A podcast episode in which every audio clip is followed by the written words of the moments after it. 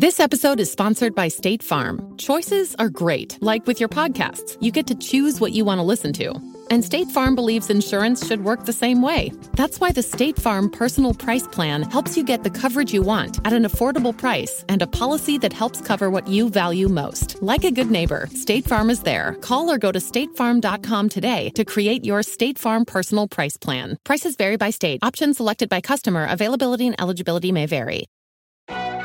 As if the McCrispy couldn't get any better, Bacon and Ranch just entered the chat. The Bacon Ranch McCrispy, available at participating McDonald's for a limited time. Ba-da-ba-ba-ba.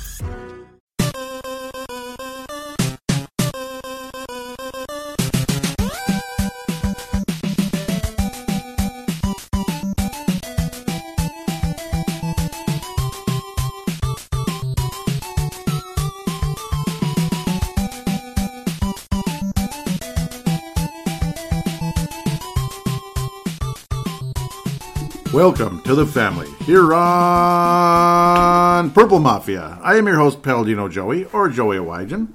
Purple Mafia is available on Apple Podcasts, Google Podcasts, Pod MN, Spotify, iHeartRadio, TuneIn Radio, Amazon Music. I could go on forever. Stitcher, Double Twist. Thank you always and forever for downloading and listening to this show.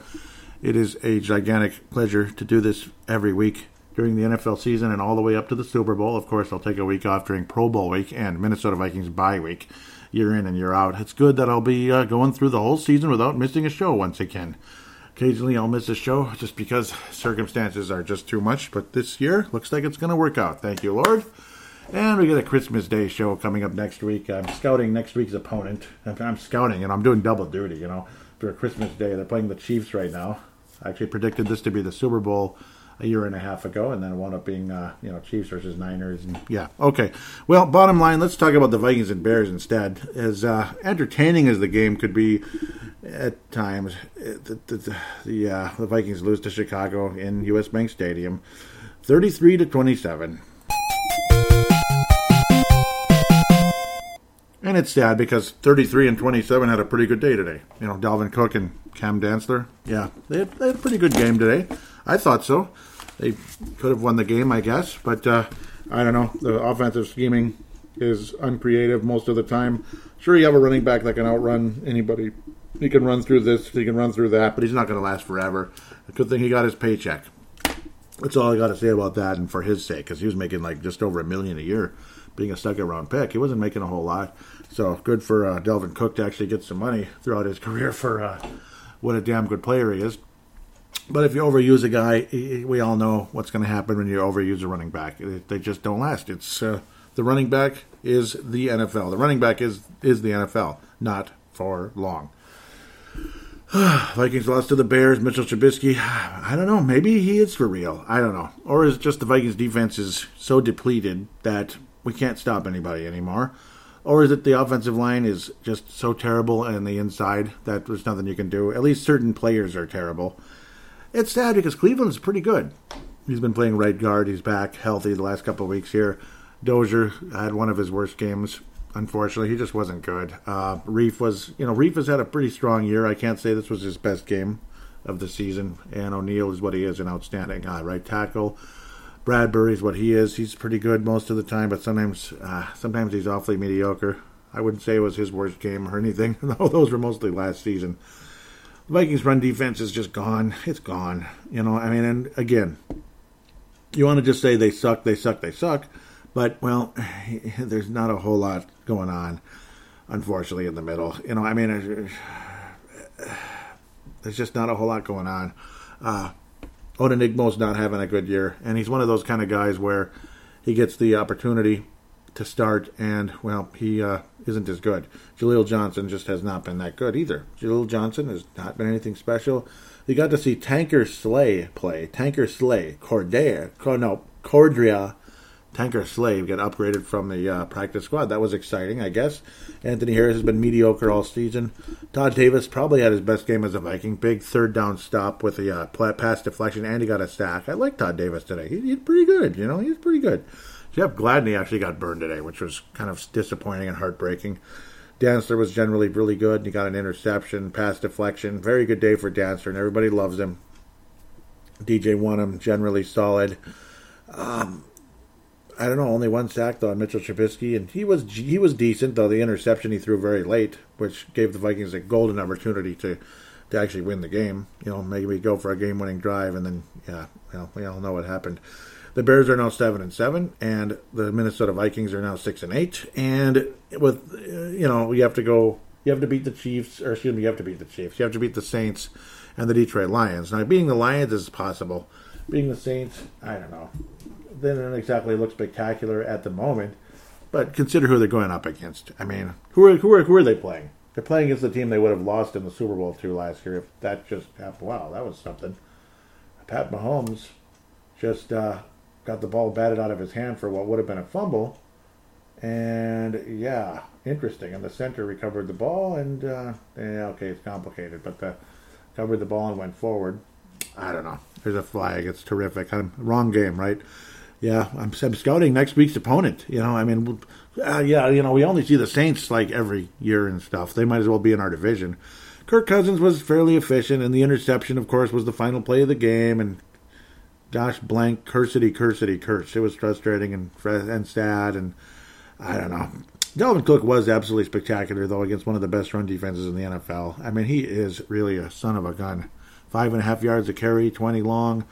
David Montgomery, it was just hand off the ball and go, go, go. Mitchell Trubisky was just kind of every time he wanted to get his feet moving, he looked like Aaron Rodgers with his feet, not with his arm. Okay, he looked like that with his arm on occasion, too, in the earlier parts of the game. In the later stages, it was just the Vikings' run defense couldn't do anything about it, and the Bears had the lead uh, Vikings had golden opportunities to come back and win this thing like the Carolina game. It would have been kind of similar because Teddy blew it. Uh, golden opportunity, just overthrew the guy in the end zone. Bad throw, inaccurate. Um, and in this case, uh, Mr. Trubisky underthrew the ball slightly. If anything, in the situation late, you want to overthrow the ball a tiny bit or, you know, sail it in, so to speak. It just wasn't an accurate throw. Uh, he just didn't have enough uh, arc on the on the throw and if it's incomplete because it's too far away, so be it. It didn't get intercepted. You just threw it away and you get another chance. Maybe a kick of field goal and go up by whatever, go up by six. But then the way the Vikings blew it on fourth down and gave it right back to the Bears multiple times in the game, I might add, because we just absolutely had to force our way through and be predictable. The Bears were able to just kind of stuff us in both occasions and you know and give the Bears three points, basically for free going for it early in the game, which I didn't understand. It was at the second quarter. The Vikings went for it on their own 34 and failed and gave the Bears three, luckily, only three. But uh, with the way this Bears offense is moving, you can't get too cocky about, oh, we'll stop them. You can't get too cocky about that. And of course, the way their kicker is kicking, unlike David, uh, unlike Dan Bailey last week. Santos would be a spectacular fantasy kicker, wouldn't he, right now? Dan Bailey made chip shots all day. He made everything. He made two kicks and three extra points. Now, extra points are what, 35 yards out, so it's not as easy as it used to be. What did it used to be? About 20 yards or so, or 21 yards, whatever the hell it was. Something like that. It was, you know, they're a little bit harder, but 35 is still pretty small. Um, it's funny, you know, two, both field goals Dan Bailey made were in the low 20s. So hey, you got to start somewhere, right? I mean, it's like you got to start somewhere. Imagine you're a, you're a basketball player or something, and you know you've been struggling. You've been shooting like three for sixteen or whatever. You've just been stuck in so bad. So you work on that little, you know, you just shoot the ball from the little circle, you know, in front of the free throw line, about five feet or so in front of the free throw line, and just shoot from there. Hey, he, he made all of them. There you go. All right, next week we'll go to free throws. I'm happy for him, though. Believe me, I am happy for Dan Bailey. There's no reason to root against him. Now, of course, people are looking at him as uh, multiple guys, like, oh, he's he's a he's a he's a he's a porn guy, you know, because he's got the he's got the mustache going, and he could say he looked a little bit like Freddie Mercury, also a little bit. So go with whatever you want to go with there. Obviously, very talented singer and awesome music with Queen, but you know, you know. so uh, interesting, funny stuff there. Uh, he made his kicks, though. I mean, good job, Dan. Regardless if he has a mustache or he doesn't have a mustache, you know what? So what? Yeah, let's stereotype. How about let's call him the Micro Machine guy then instead? That guy was that guy was cool. Loved his. Uh, he was the fastest speaker in the world, basically. Cool stuff. I don't know. That's what kind of game it was. Very entertaining moments. Sorry for snapping my lips. I know somebody out there hates it, and I'm sure other people hate it as well. Maybe that guy left a long time ago because I don't know. I don't know. People listen to the show, but there's less and less interaction on the page, and the number for likes keeps gradually dropping. I don't know what I did, but maybe it's just interest in this team right now. Uh, Tyler Conklin, the past couple of weeks, has been awesome, hasn't he? Irv Smith, not really awesome like last week. Now, he made three catches out of the four, but what was the fourth one? It was a touchdown. That's what it was, and he dropped it. It was right in his. It was right in his. Uh, it was right in the oven. Basically, the bread was in the oven. It looked like the ball might have been deflected, but on further review, it was not deflected. He just fuck it. He just bleep and dropped it. I almost cursed. My, I almost cursed there. So my apologies. he almost bleep and dropped it. He just bleep and dropped it, and uh, damn it, um, man and then, of course, you know. Ah. Well, Conklin looks good, though. I mean, his turn and go into the end zone, that was a great play. And, of course, the 30 yard play as well. Big time stuff. Uh, he's he's fast. He's pretty fast. And the fact that he can actually catch the ball, unlike last season and, and the year before, when I was really frustrated, thinking, "What the heck is he even here for?" You know, I guess I, I, guess he can block. He's one of those guys, you know. And like how David Morgan was a good blocking tight end, and then he became a lot more than that. Just pretty good player. You know, he could do a lot of stuff besides just block. And Conklin can do a lot of stuff. He's pretty good. I, I, I like him. He's a lot better than that crazy guy who thought he was going to be legendary a few years back. The guy with the big long hair. He looked like a Yeti or something. he looked like Bigfoot. I don't know. Just a lot skinnier, I guess. And I mean, he was skinny. But uh, Tyler Conklin's good. Tyler Conklin, thumbs up. He's not going to be any Fran Fran award or anything, but he might have been the way he was going, the way he was going for a minute there. Uh, Alexander Mattison, you got to see him for a couple seconds uh, because they just don't use the guy. Uh, he made one catch for 14 yards and he made one run for one yard. One run for one yard. Can we mix it up with Mattison a little bit? He's not that bad, okay? You know, I mean, if if Cook can run for five and a half yards with this uh, run, you know, with, with the run blocking, which is pretty decent, unlike the pass blocking today. I mean mix it up a little bit. I mean, there's nothing wrong with that. As great as Dalvin Cook is, remember what he is. He's not. He, he he's a human being. He's not a machine. Now, David Montgomery, they just went all out with the running there, 32 yards. But of course, again, it was literally like five, six yards of carry for the guy. Wound up with 4.6 because things got limited a bit. But hey, if he was on your fantasy team, you'd be dancing on the clouds right now. 146 yards and two touchdowns. I mean, that's that is outstanding play by your fantasy running back. If he's your second or third running back, you are dancing on the clouds. If he's your number one running back, you're still dancing on the clouds. Because I don't know, I don't think he'd be your number one unless you really went away from running backs. Um, years ago, I went ape bleep with it, and I still remember Marcus, the forecaster, an old friend of mine that I almost never hear from anymore. Yelled, Joey, I told you to stop taking running backs. it was so funny because I just kept doing it.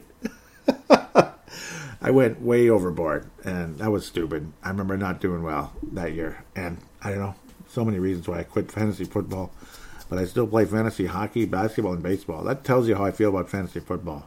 You know, I've got rings in hockey and, and baseball. Basketball, I got one like a million years ago. I don't know what's wrong with me there, but football, I had three, but um, a long time ago back in the day, let's just say if you're my age, your kids are probably yeah. If you're about my age, and you were you had kids at like a reasonable age, you know, you weren't like thirty something.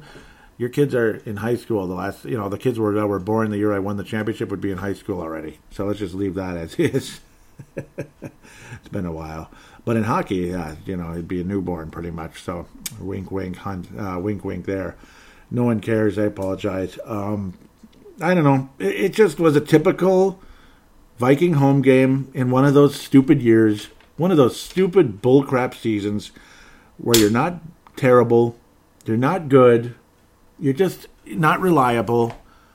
It's just uh, the same old thing, you know. It's just the same old thing, and uh, what else can I say? Yay, we beat the Bears in Soldier Field, and then we can't beat them here. And yeah, there's no fans and blah blah blah, and you can't win a home game in, for your life this season. You can't even beat Atlanta at home. Ugh, that's what kind of season it's been, man. That's what kind of season it's been. Obviously, got walloped by Green Bay to open up the year, which made things obvious it wasn't going to be a fun season like last year could be. There's fun moments. there's been fun games when you have offensive threats, and Dalvin Cook has stayed pretty freaking healthy this year. He gets banged up, but generally he stayed healthy. He's got 16 touchdowns on the season, which, you know, I mean that's that's a Hall of Fame level running back right there. You got a potential Hall of Fame level receiver if he comes back next year and continues the path he's on, and you keep uh, keep being able to get him the ball and all that. I mean, it's not like we're denying him numbers, but we're denying him big moments. We're denying him big plays. We're just kind of looking for the run or the check down, the run or the check down, the run or the check down. Kirk Cousins is too scared to make a mistake because when he gambles, he loses. And the coaching staff is run, run, run, run, run, run, run, run, run, run, run. And after that, just run again. And I don't know. When you get too predictable, you're not going to win a whole lot of games. I mean, watching Justin Jefferson explode down that field and make those big plays. It's so much fun. Uh, I say keep utilizing it. He did get to the century mark today, 104 yards. He was targeted 11 times, which is not a low number. That is your starting, you know, that's your top receiver. Adam Thielen was only targeted three times. Can you believe that? But he, but one of them was a touchdown early on that got things rolling. That was the first really good game, uh, drive of the game for the Vikings, and it felt awesome. Felt awesome. Tied the game up actually uh, with about five minutes left to go in the first quarter. We felt fine, like we'll be okay. And then, of course, Cairo Santos has made what? How many in a row? Like 22 in a row now. I remember Bailey was on a streak, I believe, last year into this one, wasn't it? And then you consider how awful he was against Jacksonville and Tampa Bay. A couple of Florida Florida teams like retirement homes. Now Jacksonville's more Hickville. Tampa is more of a reti- more of a retirement kind of place. Old old time people, you know, moving to Florida from from New York or Philadelphia or something or Minnesota. Um, there I go, snapping my lips. I can't break habits sometimes. It's just a creature habit. The Vikings are creatures of habits also. Um, you get excited beating Green Bay and other games like that, and then you know it's just I don't know. You feel positive the way we beat the Bears in Soldier Field, even though it was a terrible game. It was a terrible game. Let's just be honest. Both teams stunk. And then I don't know. And then you get in a shootout with Mitchell Trubisky, and you lose. Oh, okay, and you lose because again you can't stop the run. Obviously, your defense is depleted, but the play calling was not that great, and of course the pass protection was not good enough. Cousins had to gamble and get rid of the ball or throw the ball away, and then of course take the sack. Luckily, he was able to recover a ball that could have been a fumble loss, and it wasn't a fumble loss. Uh, I don't know. It's just the whole thing's sad and disappointing, and it just kind of chalks up to it's kind of like a 2016, 2018 type of year. Basically, I mean, we'll be seven and nine, eight and eight, probably seven and nine with the way things are going. I'm sure the Saints are going to be chasing hard after today's loss because I don't think they're going to win today. I doubt it. I don't think they're going to win. Chiefs are going to be like 15 and 1, I think, and then and, and then they'll choke in the playoffs. watch, watch the Chiefs choke in the playoffs. Okay, I don't know. This is the in the past, in the past, if Patrick Mahomes wasn't the quarterback and they didn't win the Super Bowl last year, I would pick the Chiefs 10 out of 10 times to choke in the playoffs. Let me tell you about that one. I mean, uh, Marty Schottenheimer, remember? Remember Marty Schottenheimer when he took Rich Gannon out. He had them in the AFC title game versus the Denver Broncos in '97. Puts Elvis Grbac in. I mean, a legitimate backup quarterback for a guy who, you know, Rich Gannon, who before that wasn't as highly touted with the Vikings and all that, and the Chiefs and the and the Redskins. Was at the time before that. But clearly, it was a much more dynamic quarterback than Elvis statue can't do anything Grbac. Elvis bleeping Grbac. Ugh, the only thing interesting about Elvis Grbac was what? His first name. That's it. I mean, everything else, everything else, there was nothing about Elvis Grbac that told you starting quarterback, future star. Just because he was backing up Steve Young with the 49ers when they won the Super Bowl in 94 does not mean it's a great it does not mean he's a great quarterback as well. You get lucky sometimes. You know, Steve Bono, they tried to Steve Bono in Kansas City also. It's kind of funny actually. The only guy who didn't go to Kansas City was was uh, was Steve Young. Montana, Grbac, and Bono all went to Kansas City, and well, they got beat. I remember Bono's team. What were they like, fourteen and two, and they got beat by the Colts by uh, Jim Harbaugh. Kind of cool in '95. Uh, Great record. Got beat by you know that was the '95 season, but '96 playoffs. See, I'm just going off. I'm sorry. I, I'm just that's what kind of that, that's kind of my vibe now. Um, yeah, that was the Chiefs though. Seriously, Montana took them to play the uh, Buffalo Bills in '93 and got beat, unfortunately. And the and of course the Elvis Grbac year, yeah, that was just lousy. And I was happy to see Denver win because I screw Grbac, go go Elway, man. I wanted to see him get his first title and beat the Packers because the Chiefs would not have beaten the Packers in the Super Bowl in '97. I hate to tell you, don't think so, but Denver did. That was great. That was great for everybody in this town, uh, for the most part, unless you actually cheered for the Packers for some reason. But I don't know. I didn't like the Patriots back then at all. I hated Bledsoe, so go Packers in '96, I guess. Ugh, famous last words. Um, famous last words were Vikings should be fine today against Chicago. Famous last words. You know, even though the running game worked for the most part and Cook was spectacular, the offense just was not. I don't know. It just sputtered when you needed it most, and it always does. Third and third, uh, you know, third and long or whatever, and of course it's going to be Kirk Cousins is running away, and he's going to get sacked, or he's going to have to chuck the ball on the ground and it's just the same effing thing every time. The same freaking thing. And that's kind of why I'm talking about the Chiefs in the 90s for some reason. Why I, why I went off on that, I guess it's because I'm just watching in the background a team that finally got finally got over the bleeping hump when they were the Vikings of the AFC. All these gaudy records, but they always had the mediocre quarterback who couldn't get them to the to the championship. Then there he is, number 15 over there, Love him, hate him. I don't think there's any reason to hate him, but dislike because maybe you don't want them to win another title. You know, you don't want to. Nobody likes dynasties that much. You want someone else to win sometimes, but we'll see. Um, but you get over the hump. You get over the hump with that. Kirk Cousins, yes, you know he's actually he's not a bad quarterback at all, but you know he's Alex Smith basically. He's just Alex Smith, maybe with a with a prettier smile, and that's about it. I think that's about it. That's what Kirk Cousins is at the end of the day. God bless Alex Smith. God bless Kirk Cousins. Uh, maybe a stranger personality than Alex Smith as well, but whatever. Um, Kansas City had great running backs too. Didn't they have great running backs? You had Larry Johnson, you had Priest Holmes, greatest running backs ever. And well, they didn't get over the hump. It didn't matter. I mean, the other the other the other problem in those days also was the defense sucked at times too. Um, so, and right now the defense sucks because guys are hurt or they elected out for COVID issues and asthma and all that, and, and Michael Pierce. You traded Ngakoue away because you gave up, and well, he's he stunk most of the time in Baltimore. He was great here, or good here, excuse me. And then Danielle Hunter had a neck injury, which always means out for the season, basically, even if it's minor. It ends up being bigger because it's a neck injury. Oh, I apologize. I'm clinking the microphone here with the uh, edge of the computer. My apologize, the the laptop screen. So I don't know. We're stuck in the middle. I mean, we are literally stuck in the middle right now. You you have a few great players, you know, and, and I don't know. I mean, the hope is this defense still has a ton of potential going forward with Michael Pierce coming back, Danielle Hunter if he doesn't get traded or demand a trade or whatever the hell the thing's going to happen. Maybe you trade him for the next Patrick Mahomes. Maybe, maybe who knows? Uh, maybe you get that Lawrence. So Mr. Lawrence. So he looked pretty good yesterday with Clemson, didn't he? Uh, we'll see what happens. Maybe they'll win the Natty, the national championship. Pardon me. Um, I don't know, man. I don't know. We're kind of stuck in the middle. That, that's all.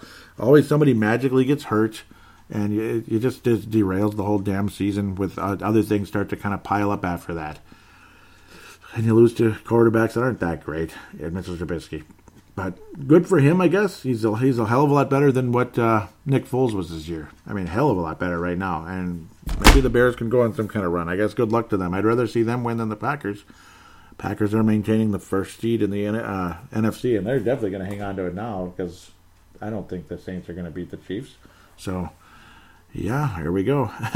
With that said, the Fran Tarkenton Award for this episode has got to be Dalvin Cook. It, it is. Uh, the defense just, you know, there were moments and then there were disappointing moments. Honorable mention you could go to Cam Dantzler defensively. He was pretty good, wasn't he? I think Cam Dantzler was pretty good. And again, I mean, I talked about the defensive line guys being out. Danielle Hunter and Ngakoue, you know, obviously being gone right away after five games. Um, no Michael Pierce. You could go on forever about that, but then you also have no you have you have you have no Eric Kendricks for three weeks in a row. So naturally, your defense is going to stink. just this whole season started sucking pretty much with the Dallas Cowboy game. And obviously, you could start, you could say it started sucking at the beginning too when we got crushed, uh, crushed by the Crackers. But that Dallas game was a real downer. It, it really was, and that was a home game, another home game. That was the beginning of the end for this season in a lot of ways. It really was on you know the Kennedy assassination anniversary. That's when that happened, and uh, you know it wasn't in Dallas, thankfully, but that's you know we barely beat the Panthers. Looked like horse crap the whole game barely beat the Jaguars. Looked like double horse crap in that game. Double horse crap. Got thwarted by a Buccaneers team we were dominating for a little while there until things went completely out of control. And then this Bear game, I don't know, it just started off icky and kept staying icky, and it looked promising for a minute, and we just lost. We just lost. Uh, the Christian Toronto Memorial, we're not going to go to the Blair Walsh Memorial card today because Dan Bailey made his kicks. You know, he's like he was like Morten Andersen, where you could only make him from a little distance. I guess today, you know, that's all. That's all. Morten Andersen at the end of his career when he was really old, or uh, was it Eddie Murray? Eddie Murray, can you imagine? Just like yep. So just like the baseball player name, but obviously a much older player. Even oh no, they're both old. Uh, the Christian Toronto Memorial in today's game, just just kind of generally run defense Chris Jones was pretty lousy. He got beat like normal. It was just uh, you know he was he was lousy. Mm. There's somebody named Hardy Nickerson. That sounds awfully familiar, doesn't it? yeah, it's that's fascinating, isn't it? Hardy Nickerson yep, had his moments with Cynthia, I guess, for a minute there, but uh, yeah, it's a very familiar name, isn't it? But it's not the same person we remember in the past. Uh, I guess I guess it's going to go to Chris Jones just because we could pile on Chris Jones. I guess just to be mean, and just generally speaking, some of the play calling was frustrating. You know, blowing it on fourth down multiple times in your own territory. Of course, at the end of the game, you know, you, you kind of had no choice. You had to go for it, but it was still lame as you know what to just not just to not execute, just poor execution. Uh, Cam Dantzler is always going to get the target and with uh, uh, Mr. Uh, Dalvin Cook, and then I guess Chris Jones and just general poor run defense when needed most, poor tackling at the end of the day in the Ponder department. With that, I'll take a break and we'll come back and look across the league and preview the Nolans Saints on Christmas Day. Come on, why are you making me work on Christmas, you sons of biscuits?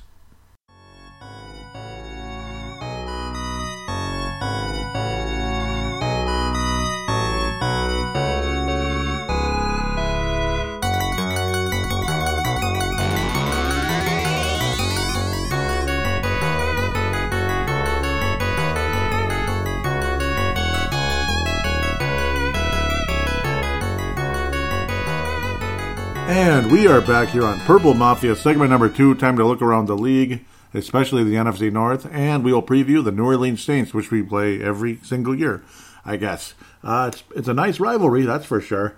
And our history's generally been positive against them, I guess, except for the biggest one of all. Yeah, well, let's uh, get to that when we get to that. Last Thursday, you had the Los Angeles Chargers defeat the Las Vegas Raiders. The, Ra- the Raiders just continue to drop off the face of the earth, which is a crying shame. Oh, it took overtime to get there. The Raiders dropped to seven and seven. Sad thinking that the Vikings were hoping to get to seven and seven. It's just been that kind of year, you know. When you start one and five, what are you going to do, Minnesota? You know, unfortunately, Chargers win their fifth game of the year. We're happy for them, thirty to seventy-seven.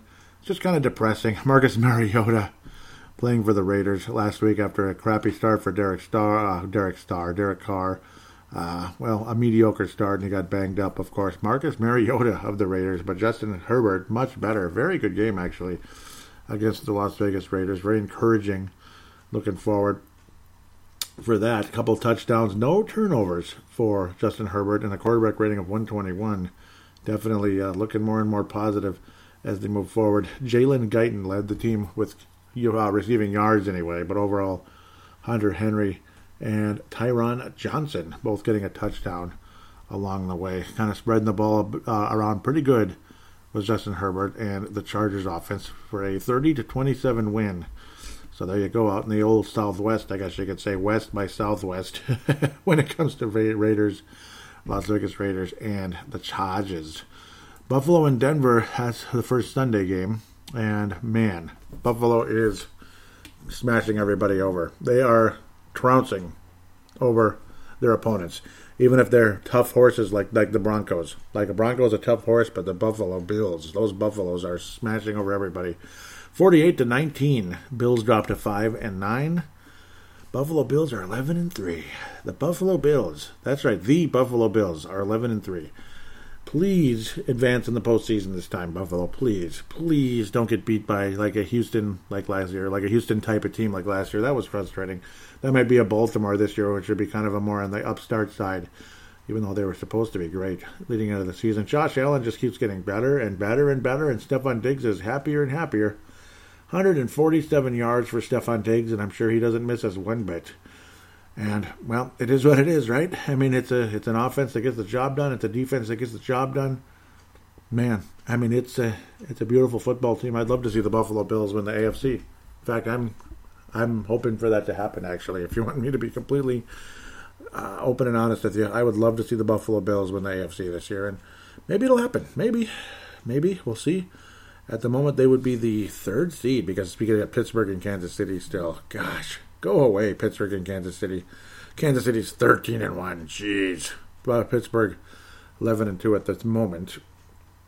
At the moment, that must mean they're playing Monday night football. But yeah, I mean, Allen's just—he's got the arm, he's got the athleticism, he's uh, hitting Stefon Diggs. He's also got Cole Beasley helping out, and he's just been spectacular. 112 yards for Cole Beasley on eight catches, 13, no, 11 catches for Diggs, 13 targets, a 55-yard play, no end zone for Diggs today, but still a dominant, dominant performance. And the Buffalo defense is still damn good, and man, they are just pounding people right now. Packers, Carolina, that can wait. Tampa Bay Lightning, no, Tampa Bay Buccaneers, the Stanley Cup champion Tampa Bay Lightning, right? Uh, don't you just hate that about Minnesota sports? The Tampa Bay Lightning have two Stanley Cups. Two. Minnesota Wild slash North Stars, zero. I mean, doesn't that just drive you crazy? Doesn't that just drive you crazy that the Tampa Bay Buccaneers have a Super Bowl and the Vikings don't? When you consider what the Bucks were and what the Vikings were, say back in the day, 70s, 80s, 90s. Doesn't that just drive you nuts? Doesn't that drive you crazy? It drives me crazy, let me tell you. They have a Super Bowl. Yep, they have at least one. Obviously, 31 to 27 with the uh, six-time Super Bowl champion Tom Brady leading the way. No turnovers in the game. Very efficient, almost 400 yards passing. Tom Brady beat his old nemesis. No, well, the real nemesis is Brady to Ryan when you consider the Super Bowl, as these two quarterbacks were quarterbacks of one of the greatest comebacks of all time. And uh, it kind of happened to uh, Mr. it kind of happened to Mr. Uh, I feel bad for you, Matt. Uh, Matt Ryan happened to him again. Seventeen nothing Atlanta. Seventeen nothing. And who who won the football game? Tampa. And yep, they did. They won the game, didn't they? Atlanta took a uh, 24 to 7 lead they basically, the clubs basically exchanged touchdowns in the third quarter there, and then things started to get more and more interesting. Tampa Bay started taking advantage of situations and such. Both quarterbacks had spectacular numbers. It's too bad this couldn't have been a better matchup. I mean, look at Calvin Ridley. My God. Fantasy phenom for you out there. 163 yards and a touchdown for him. Mike Evans, huge game. Remember, he was frustrated last week a bit, but still, who won the football game? Uh, Leonard Fournette being a bit of a goal line guy there, kind of finishing off good drives for Tampa with a couple of touchdowns. Leonard Fournette, the former Jacksonville Jaguar, just uh, moving south a little bit to maybe a maybe a maybe a more interesting team, I guess, than the freaking Jaguars. Atlanta just can't get any ball control, but who or can't get any running game going. But who cares? But then again, I suppose uh, when you pass the ball and the clock stops, sometimes rather than running the ball, maybe that allowed Tampa to come back. I, I guess. And there were fans at the game because Atlanta and you know because Georgia and Florida not as Corona-ish, I guess, as other states. Todd Gurley with one rush, one. What the heck? Brian Hill, five rushes, and he finished with minus two. Wow, that's outstanding. and Tampa does have a great run defense, and that's pretty obvious. Three sacks for Devin White, and no, not the former Toronto Blue Jays center fielder. Might be his son or something. I mean, shoot. My God, what a dominant performance. 12 total tackles, 10 solo, 3 sacks, 2 pass deflects for Devin White. Devin White, that would be the, uh, gosh, the uh, Tony Dungy Award winner. I'm trying to think of who would be the greatest player in Tampa history. The uh, Warren Sapp Award. The Warren Sapp Award winner would be Devin White, you know, for the uh, Tampa Bay Bucks, the Tampa Bay Schmucks. San Francisco, Dallas. Remember this rivalry back in the old days? Remember in the uh, in the early '90s and such, and way back in the day also. In the early '80s, the uh, San Francisco 49ers knocked off Dallas and went on to win four Super Bowls. Dwight Clark, all that cool stuff. Remember this beautiful rivalry back in the day? Well, they're both five and nine. It's just great. It's just, but they're both five and nine. It's just great. Forty-one to thirty-three. Yuck, Dallas won, and then the wrong team won because I hate Dallas. I'd take San Francisco 10 out of 10 over any Dallas anytime. Andy Dalton, another solid performance, solid. A couple of touchdowns, didn't turn the ball over. I guess a Cincinnati Bengals, uh, Andy Dalton, not bad. Nick Mullens, just whatever he is. He's just uh, a backup quarterback who's forced to start because of the situation, and it's just nothing going for uh, San Francisco. It's San Francisco. It, it really is. McKinnon with 22 yards, receiving former Viking Jerick McKinnon, and did not get a single rush in the game. Eric Mostert and Jeff Wilson splitting for 128 yards and a touchdown when you combine the two guys. It's not bad. I mean, it's, you know, I guess they're just like us. Just run the ball, run the ball, run the ball, I guess. But uh, good numbers and everything. And they scored 33 points, which actually is pretty respectable. But they gave up 41. Don't know. I don't know about Dallas, uh, about San Francisco anymore. Andy Dalton's doing a good job for Dallas. Let's just be honest about that. Detroit, Tennessee, that was going to be put on hold. So luckily I didn't jump on that too early. And obviously we played Chicago, so I passed that up. I won't make that mistake this week. Thank God. Indianapolis Colts. Who would have thunk it coming into the season? Regardless of how you feel about Philip Rivers and how great Philip Rivers is, and he's the best thing ever. At least he was with the Chargers for a while of San Diego. Maybe one year in LA, I guess. Deshaun Watson, nice numbers. Nice numbers for both quarterbacks. Watson had better overall numbers, but he was sacked five times by this Indianapolis defense. The same defense that made uh, Kirk Cousins look like a moron. Absolute moron. Shame to think that Indianapolis would be a freaking wild card team, but they would be because it's just the AFC is really good. The AFC is good. I mean, Buffalo's a third seed with 11 and 3. Think about that. Tennessee's excellent, 10 and 4. Man, Indianapolis is damn good. They are damn good. 10 and 4 on the year at the moment. They got a chance to go 12 and 4, 11 and 5 as we get into the Christmas season here, the Christmas week and New Year's week, the holidays, I guess people like to call it. I like to call it by the actual identification, like Hanukkah's Hanukkah and Christmas is Christmas, and yeah, okay, you get the idea. Nyheim Hines, what a nice game for him again. Love the guy. He's got little speed. On five carries, managed nine yards a carry basically for 43 yards. Give him the ball more, maybe. I don't know, but it was special type of plays, I'm sure, and it was. Um, Jonathan Taylor, very strong performance and keeping the ball moving, but of course, uh, just an overall great defense. Another another three sack game for somebody. This time it's DeForest Buckner. DeForest Buckner with three sacks of Deshaun Watson. And it's moments like that, great plays like that, that can absolutely murder drives. And that's why the Texans are four and ten on the season. They stink, and and, and Indianapolis does not stink, to be quite honest. Miami Dolphins continue to also not stink. The Dolphins don't stink anymore. They're nine and five. I like it. I like the Dolphins. I do. Uh, I'm kind of sad to see the Patriots disappear off into oblivion. It's amazing they won six games this year when you consider how awful they've looked in certain games. I mean, they've had some horse bleep performances this year, regardless if Cam Newton is healthy or not. Uh, he is just he is the definition of mediocrity at this point. Sony Michel, awesome numbers considering, but they were playing from behind. Tua was nothing special, but Salvon Ahmed Ahmed had 122 yards as did Matt Breida. 86 yards on the ground for him. Uh, well, when your quarterback stinks and the running game's working, I guess just go ahead and run through people, I guess. I, I, guess. I mean, unless you got Patrick Mahomes, I guess you might as well keep running through people. I don't know. And I know you like to take chances, and it's a good thing, but what the hell? I mean, if you're just able to run right through people and they can't do anything about it, what the hell?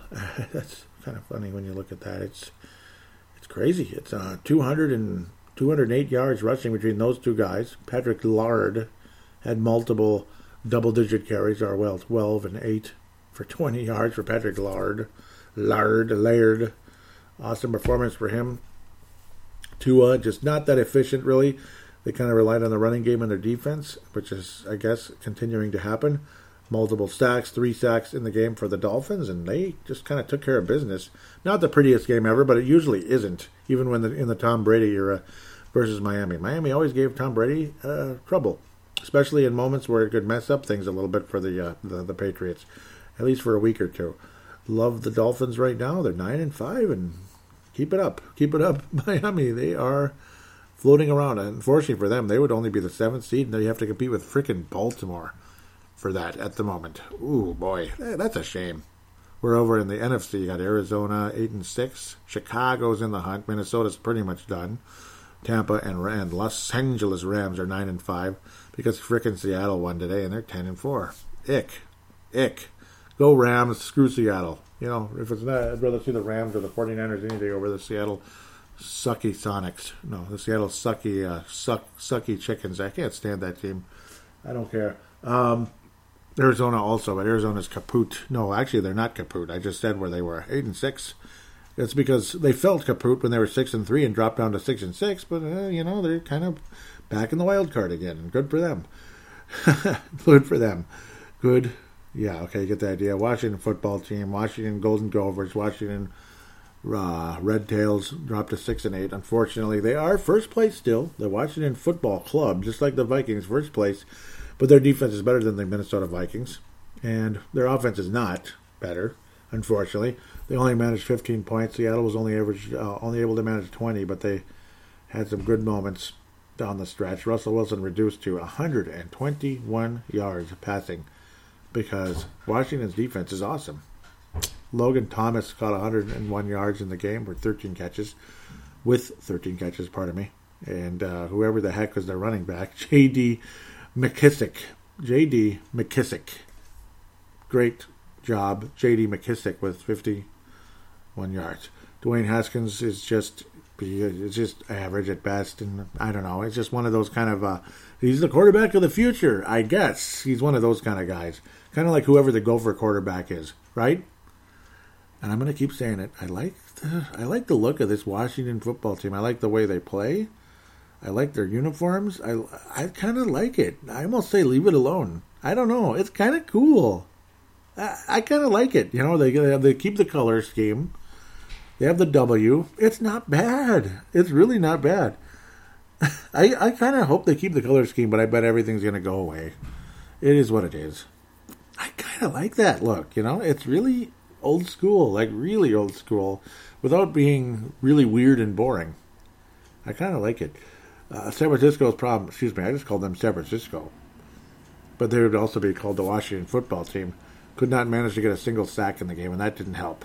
Even though they had pass deflections, they had one interception on Russell Bleeping Wilson.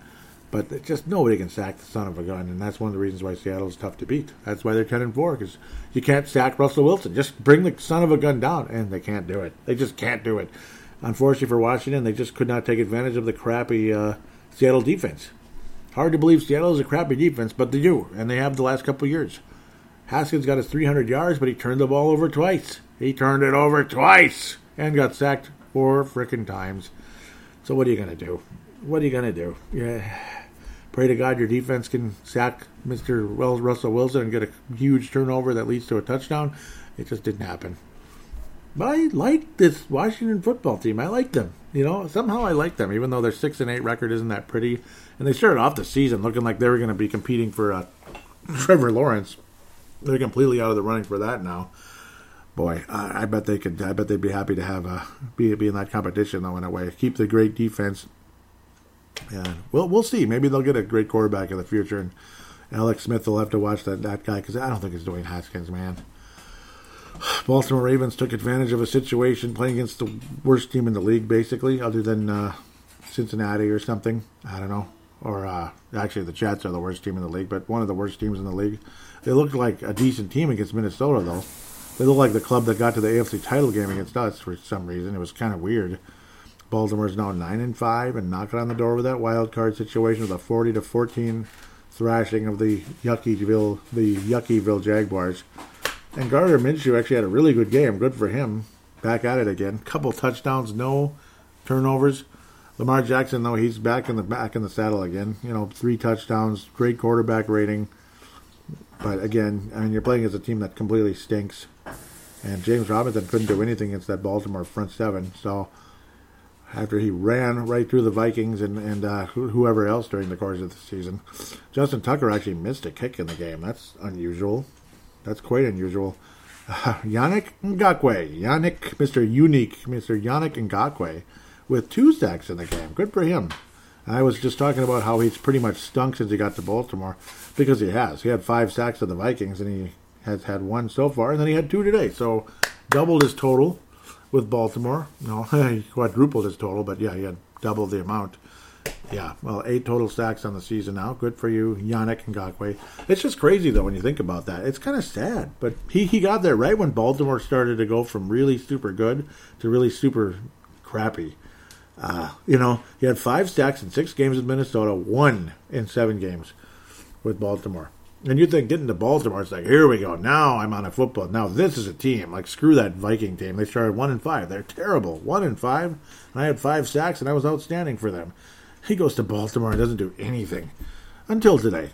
and it was the Jaguars. But okay, he's got eight sacks on the season. And, well, I really liked him here. I, I don't know what's going to happen with his contract, though, because it's Oh boy, I, I, with his performance in Baltimore, I don't know if he's going to get the money he's seeking. I'm not so sure. And a game like this, you can't really gauge a whole lot if Baltimore's back in the swing of things or not. Though they had an awesome game against Cleveland last week, and we're talking awesome stuff, awesome back and forth with Cleveland, the uh, the the new Browns versus the old Browns. Great, uh, great Brown Bowl last Monday night. That was some fun stuff. Fun, fun football was cheering for Cleveland a bit, even though it's cool to see Baltimore stay alive because I love Lamar Jackson and all that stuff. Something happened today that I'm not believing. I can't believe what happened, and no wonder they're not in first place anymore, and they don't deserve to be. If this was college ball, they'd probably lose about 10 spots in the rankings, and that would be the Los Angeles Rams. Who did the Rams play today? the JT, uh, J E T S you know, the just end the season team, the terrible Jets, they lost to the Jets 23 to 20. I don't care if they lost by 3 points to the Jets or they lost by 30 points to the Jets. They lost to the Jets.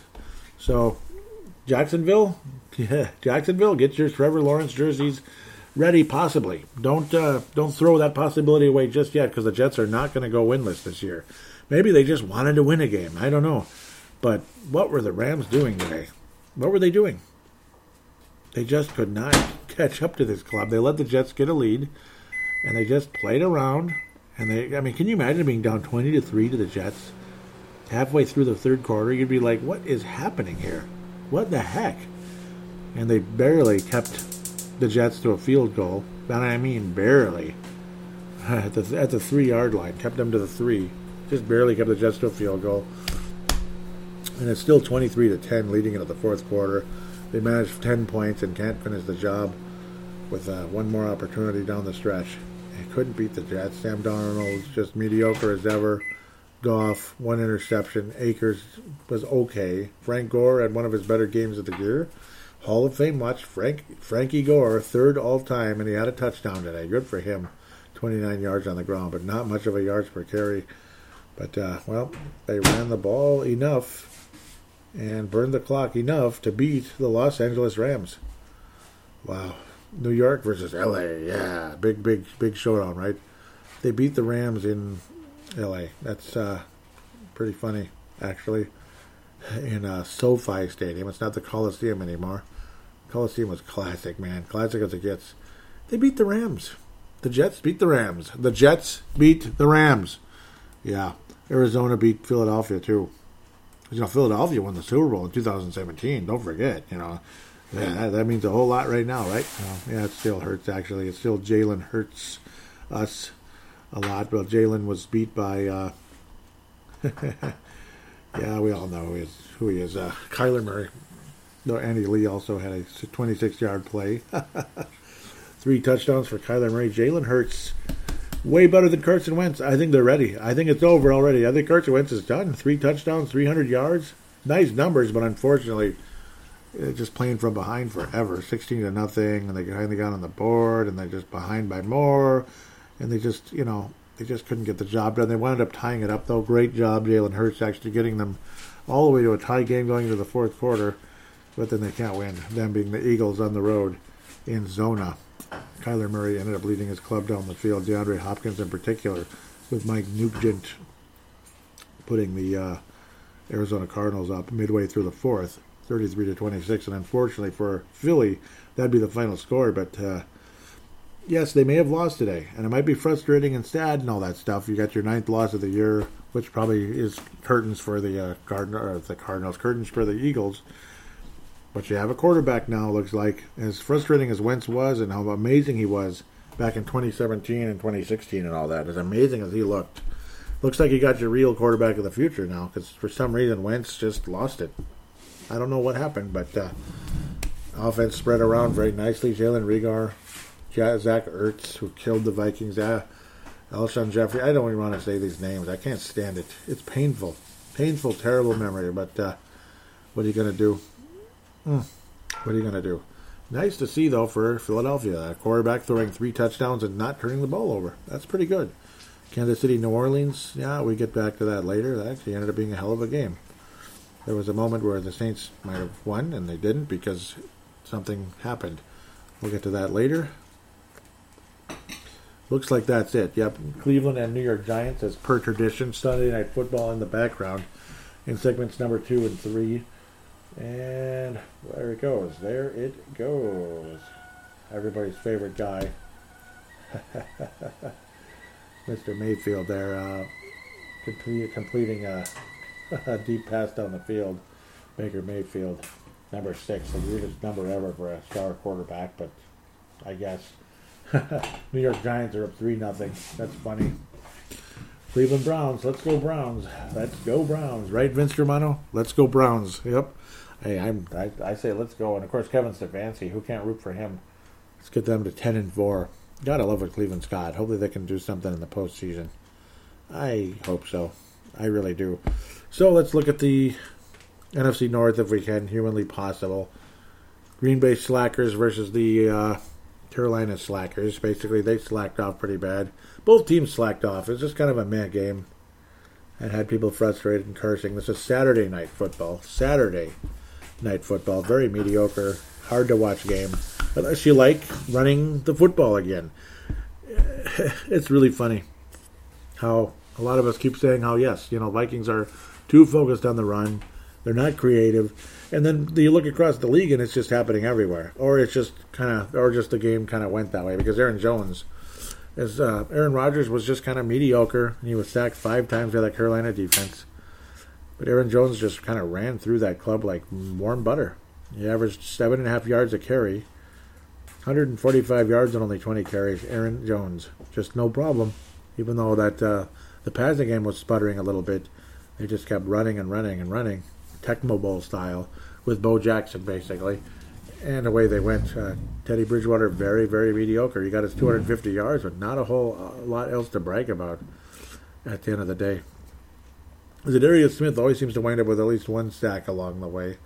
Both Derrick Brown and Brian Burns, Brian Burns, who was frustrating for the Vikings a few weeks back, oh, each getting multiple sacks versus Aaron Rodgers and the uh, frickin' Packers.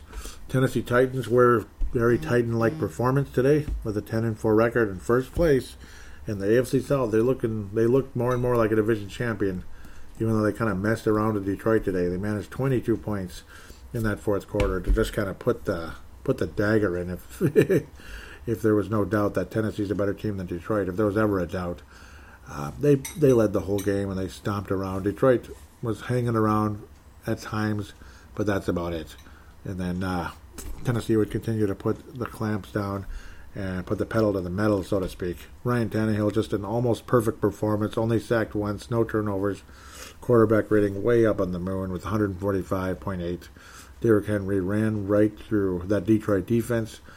It was a well-oiled machine. Was this uh, Tennessee offense, along with their defense, is always tough, always very restrictive, and they just did a damn good job. Matt Prater missed an extra point. Come on, Matt Prater, that guy. What happened to him? he, he kind of kind of came out of his funk, and then he missed an extra point. Sounds like Dan Bailey a little bit, but uh, that's how that goes. NFC North is what it is, though. I mean, it's Green Bay and daylight second. You know, I'm sorry to say, it's it's daylight second. You know, what's what's uh, Detroit's five and nine. That's last place. Chicago seven and seven second. Minnesota six and eight third. So all of our positions are are uh, defined at this stage with our record. There's no tie. There's no tiebreaker needed.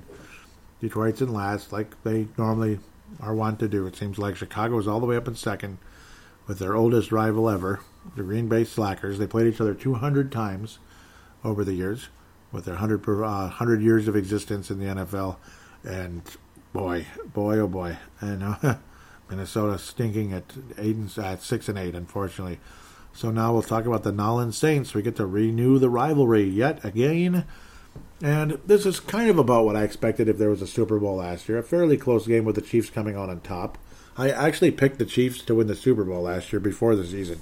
And I, and I was right. I was actually right, which doesn't happen all the time. When I picked the Patriots sometimes, then, then I was right, sure. But then I kept picking them every year, basically, and then they didn't win anymore. That kind of thing. It got kind of funny back in the day. um, but hey, I, I was right a few times there. The Chiefs, though, yeah, I mean, I have them going back to back, just like I might have the Lakers going back to back. Check out Timberwolves Explosion season preview 2020 2021. That's the funniest tongue twister ever. But uh, say that fast about three times. 2020 2021 just rolls right off your tongue. Just like Superdome, that rolls right off your tongue too. On December 20th, 2020. Ooh. 32 to 29. Pretty good game. New Orleans had the opportunity of a lifetime, basically, when you consider who you're playing against. You're playing against the world champion Chiefs, who are who were who were 12 and one coming into the game. Now they're 13 and one, and probably going to go 15 and one or 14 and two at absolute worst. They're not going 13 and three unless they just say screw it, you know. screw it. We're not going to we're not going to test our fate here and, and have people get injured and blow an opportunity of a lifetime to win another Super Bowl. But the Saints to get to the point. Had a golden opportunity with the fumble. The ball's in the end zone. And, well, guess what? Yeah, the ball was, uh, as it was getting recovered by the Saints player, it was knocked away accidentally. Accidentally, as he was going too aggressive. That is big hair Yeti, blonde Alex Anzalone. Alex Anzalone, the linebacker of the New Orleans Saints, the Yeti. The Yeti, right? No, I'm not trying to be mean. But uh, he was a rookie in 2017. He looks a lot older than this but uh, I guess so. From why why you missing Pennsylvania? Why are you missing? Why you missing? Hmm. That's the weirdest city name I've ever heard in my life. It looks like Wyoming and then with missing. Okay. Why are you missing? Yeah, well, why were you missing on this play, Alex?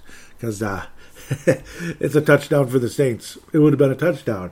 And you know, when you're kind of falling on the ball and your legs are kind of sliding forward because the, the momentum, when you're running a little bit too fast, his knee or right below the knee or whatever knocked the ball out of bounds. A safety, that's nice. The Saints get the ball back. But how about a free touchdown instead? That would have been great. I think I'd be okay. But uh, at least they got the ball back. But oh wait, uh, you know what sucks about that? it was right at halftime. Oh, that sucks. Yeah, no time left that would have been devastating for the Chiefs to cough up a fumble, and a it basically would have been a fumble sticks right there in the end zone for the Saints. But he knocked the ball out. Oh, Alex. Oh, that was funny. Drew Brees is back just in time to play us. That's great. That's just great. Alex, we'll see what happens. He's got four sacks in his career. Good for him. He was picked in the third round by the Aints, who are still pretty good at 10 and 4. But well, they're going to win their division, like very likely. We'll see though. Maybe Tampa still got a small shot at it at nine and five. Uh, but Green Bay, Green Bay is in first right now in the uh, in the NFC. Green Bay's not beating Kansas City in the Super Bowl, unfortunately, uh, for the Packers anyway. Unfortunately for the Packers, Green Bay's not going to beat the uh, Kansas City Chiefs. I don't think. I don't think anybody beats the Chiefs in the NFC right now, except maybe the Saints. I guess maybe they have a shot if they get another opportunity like that, but I doubt it. The Saints still look dangerous. They're still what they are. They're the Saints, and the Vikings have to play on the road in Detroit and New Orleans. but maybe we'll actually win both games because we are good on the road and we suck at home. Drew Brees, not bad. I mean, uh, he wasn't super efficient throughout the game. It looked a little rusty. That's why his quarterback rating was down to 84.7. He did have one interception, but only one, unfortunately. It was nothing too devastating. Patrick Mahomes, just his usual three touchdowns and just another big time game. Not the greatest numbers of all time for him, not the most efficient numbers of all time, but still good enough. Because the Saints' defense is decent, it's respectable. Latavius managed only three yards. Oof, again, you know, that Chiefs defense is fairly stingy. And Le'Veon Bell is kind of getting back in the swing of things, isn't he? He got 62 yards and a touchdown, sharing the ball with Clyde Edwards Helaire, as the two guys combined for about, looks like, 100 and 141 yards. 141 yards and the single touchdown by Le'Veon Bell. Nice combo platter there between those two guys keep Bell healthy, it'll keep Helaire healthy, I guess, so to speak, which the Vikings should do a little bit more with Mattison. At least give him six or seven carries or something. It won't kill him. It won't kill Dalvin Cook. He's still getting his money. He's still going to get his money. He's still going to get his goal line, you know, smashes for touchdowns. It's still going to happen. So why not mix it up a little bit? Seriously, I, I don't understand. You can't put all your eggs in one basket because when you do, you lose. Vikings put all their eggs in Kirk Cousins' basket, you lose. Same thing with Dalvin Cook. Same thing with Dalvin Cook. Trey Hendrickson of the Saints with a couple of sacks, and Patrick Mahomes actually a pretty nice game for him. But Mahome Mahomes has uh, got the Chiefs to the number one record in football, and like I'll just continue to say, looking more and more like a back-to-back world champion team. Kansas City world champions. It's the weirdest thing ever, but I, I guess it's possible. I mean, we got to see the Royals win a World Series 30 years after they did, and the Chiefs win a Super Bowl over over 50 years after they were able to. Nope, exactly 50 years. It's right on the anniversary, isn't it? What's up with Kansas City and anniversaries, huh? The 85 World Champion Royals, 2015 World Champion Royals, 1969 Chiefs, 2019 Chiefs. So I guess they're not going to win again for 30, 40 years. Chiefs are going to choke. Chiefs are going to choke unless uh, this really is a dynasty type of team, and they probably are. At least maybe, even a miniature dynasty. They just go back to back. Well, hopefully for their sake, they don't have to wait wait 30 to 50 years. But I guess we'll see once the postseason comes around. Let's talk about the Saints instead of the Chiefs. But uh, I talked about the Chiefs a lot today. What the hell? The Saints are what they are. Obviously, they're a threat. You got. Uh, obviously you have Drew Brees. He's not going to be as sharp as he ever was. He's 41 years old, by the way, and he's you know he's had multiple broken ribs. Alvin Kamara is dangerous. Wil Lutz is still there. Thomas Morstead is still there, just like our two kickers, thankfully. Cameron Jordan is still there. Oh boy, we know what Cameron Jordan can do, and we know about the beautiful playoff win last year. Vikings overall history versus the Saints 23-12 and 0, 23-12 and 0. And remember our playoff history, the Vikings where our only loss to the Saints in the postseason was the 2009 NFC Championship game, 31 to 28, in overtime. Favre across the body, Adrian at the goal line, uh, Adrian again, uh, and then frickin' uh, uh, God, I don't remember these guys' names anymore. What was his frickin' name? Bernard Berrian fumbled. Stupid POS. Bernard Berrian fumbled. yeah, I'm not bitter though. Per- Percy Harvin was fumbling, but he managed to hang on. He managed to get his hand out to say, "Okay, yeah, you can stay right with me." And that loss to the Saints in OT gave the Vikings a losing streak after again tons of success versus the Saints. We had a four-game losing streak to the Aints dating back to that game, including a 20 to nine fairly convincing win in New Orleans in 2014. And then you had that butt whooping, solid, solid, awesome game by uh, you know because the Saints were just kind of all offense in like those mid 2010s. They were just all offense and their defense was meh. But then the team just got super dangerous in 2017 as the year progressed. Um, that beautiful game with Sam Bradford, and little did we know just how good this Vikings team was going to be. You could sense they were going to be super good, despite uh, Teddy Bridgewater being gone and Sam Bradford's the quarterback, and you know, but Sam Bradford was his second year with the Vikings, and he was a captain, and everything was really cool and we all know what happened the next week. He just his knee was like, okay, I don't think I could play anymore. it was weird. Um, Vikings had a four-game win streak from 2002 to 2008, And remember that 2008 game was back and forth. It was an absolute mess. It was crazy. It was frustrating, and it was yeah, it was really something. Just like in 2002, the Vikings went for two. We were we would have went to overtime, and Mike Tice did something I would have done. As risky as it was, you had the best goal line threat in the game, and that was quarterback Daunte Culpepper in 2002. Even though he was a fumble threat and he fumbled the snap, he did. He bobbled the snap, but he was able to pick it up and run it in. 32-31. That's what started a four-game win streak from 02 to 08. Because the Vikings didn't play the Saints every year back in those days. But, uh, man, how many years in a row the Vikings played the Saints now? 17. And then later that season, in the playoffs, we had the we had the Minneapolis Miracle. And then in 18, where the Saints beat the Vikings, and on October 28th, they got their revenge, right? And then they uh, they were the best team in football that whole year until the Rams beat them basically, and then yeah beat them with a you know massive pass interference that wasn't called, but whatever, that's okay, I guess. And then and then we fought, and then we played them in the postseason. So we find a way to play them one way or another, and had the uh, spectacular win against the Saints. Beautiful, beautiful play to Adam Thielen, and then that ultimately led to the uh, Kyle Rudolph in the end zone, kind of a slight push off, I guess you could say, where Kyle Rudolph was able to bring it in and give us the win in OT, where the Saints would never see the ball, just like how Drew Brees never, uh, Brett Favre never got the ball in 2009 in overtime. Vikings had so many chances in 2009 to go to that Super Bowl. So it was almost like the football gods, as they call them, were saying, "No, you've had enough chances. Screw you." And it's just kind of like it's it's ironic and sad at the same time Drew Brees never got to see the ball. Yeah, it was the wild card round though. It wasn't the NFC title game. It was the wild card round. It's only three rounds earlier, so yay. Okay, two rounds earlier, but it feels like three.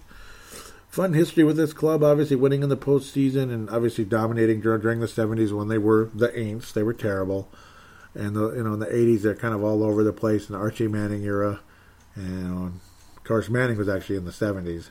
In the '80s, it was guys like. Uh, he was all over the place. Like you know, Jim Everett wasn't until the '90s. He was kind of mediocre at best. Jim Everett was the Rams quarterback for quite a while as well during like the '80s and early '90s. 44 to 10 though. Yeah, that was a butt whooping. That 87 Viking club picking up some of that momentum from the Twins, who had just won the World Series a few months earlier. That was pretty cool watching the Vikings go to the NFC title game, but unfortunately, it just you know wasn't meant to be long term. Not so much. Uh, fun history with the clubs. How do the Vikings do against the Saints right now? I got to think, you know, Drew Brees is going to be warming up, ready to roll. The hope is that our secondary continues to be strong, generally speaking, though they weren't that great today. The running game, I expect the Saints' running game to be a lot better than it was uh, than it was today against the Chiefs, who again are well coached defensively. It's not the best defense, but it's good. It's a it's a it is a legitimate bend but don't break defense they legitimately get the job done. They'll give up some yards and this and that, but they'll be stingy and they'll stop you when they need to, just like they did to the Vikings last season. In a game that would have really helped the Vikings last year, but cost us dearly. Because we could have beat the Chiefs without Patrick Mahomes. You know, he could have taken advantage of Patrick Mahomes' uh, midseason knee injury where he missed three games. That was a bummer. Uh, golden opportunity for the Vikings to actually beat the Chiefs, but we never win an Arrowhead. We just don't. Not since the 70s, and it wasn't the Arrowhead Stadium at the time not since 75. Uh, Saints, obviously, the history is much more positive, but the momentum of these two clubs are quite different. Obviously, the Saints continue to win football games until today. And again, consider who they beat. And I don't think they're going to be messing around next week. I think they want to keep rolling uh, on Christmas Day, of course. That's when the game is at 3:30. So yes, there'll probably be a release of Purple Mafia on Christmas night or the next day. Maybe I'll say screw that and record it the next day. Maybe I'll just record the first segment on Christmas Day. We'll see. And yep, there's the fumble, and out of the end zone it goes. That was just mm, would have tied the game. Would have tied the game, but it didn't. uh-huh. Would have tied the game. But no, Drew Brees. I think he'll he'll put up his 300 something, whatever. But I also expect the uh, Saints running game, since everyone wants to run the ball all of a sudden, will be one of the reasons why the Vikings lose the game. I think Alvin Kamara is going to get things going, and of course there'll be some of those short, you know, those screen plays to Alvin Kamara, and I expect Latavius Murray to get his 50 or 60 yards against Minnesota as well. It should be a thorough, convincing win by the Saints over the Vikings on Christmas Day in the Bayou. Saints win, Saints win. Unfortunately, there will be points scored by both clubs. It may be very similar to this one, honestly. Might end up being very similar. Something like 32 Saints. Saints, Saints of 32, Minnesota 24, Minnesota 27, Minnesota 31. It's going to be something along the likes. I'll go 32 27, where the Saints end up winning the game. The Vikings have chances here and there, but they fail. When they uh, when it's time to get the job done, they fail. I expect Dan Bailey to continue his solid kicking. It's one week in a row, I know, but I do think he'll get his little streak started up again. He's got two in a row now, and I think Dan Bailey will be successful in New Orleans when he's given the opportunity to kick the ball. I just don't believe that the Vikings will win the game. Saints win. Vikings get 27 points. 27 points. But end up losing, you know, get by they'll give up 30 points again to another team. And this one significantly better. We'll see some exciting moments. The Vikings will have some chances in this game to win, but I just feel they don't. At the end of the day, Vikings drop to 6 and 9, which ultimately probably rounds things out at 7 and 9 for the season just like Mike Zimmer's first year with the Vikings, because uh, the year before we were horrendous. so you're just kind of just starting to build for the future that year. I think we're going back to seven and nine, and I don't know. Some people would probably wish that this would be Zimmer's last year, seven and nine at the beginning and seven and nine at the end. Would be nice to have a younger, some younger blood, maybe an offensive coach, a guy who's a little more, you know, modern per se, rather than just run the ball, just super ultra conservative Sometimes the ultra conservative works, but it doesn't seem to work all the time. Would it be nice to have Bieniemy as our coach? Of course it would. Not sure if that's going to happen. Darrell Bevell, right? No, Darrell Bevell type of offense, maybe. I don't know. I don't know what the hell. One way or another, the uh, the Chiefs beat the Saints, but uh, at the end of the day, I think the Saints beat the Vikings and jump up to eleven and four, and they have a shot at twelve and four, and they're going to get some home field advantage. We'll see how much. Because unfortunately for them, this year only one team will have home field advantage. The Packers won, and they're 11 and three. So it is what it is when it comes to Slackers versus Saints. Saints have their work cut out for them at the moment. They got to catch up because the Slackers have it. 11 and three on the season. I don't see Green Bay winning any Super Bowl, but I guess stranger things have happened. They they did win when they were only 10 and six. so who knows? Saints win, bottom line. We'll be back after this for Fan Interaction.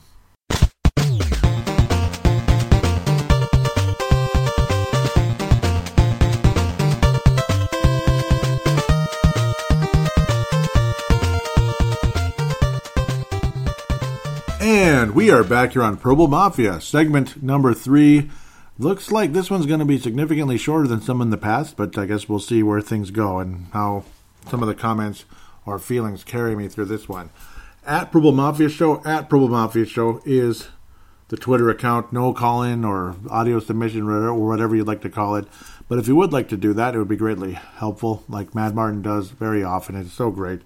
Uh, Tanae Brown, Mark Carlson, like he did for uh, the Freedom of Thought uh, out there.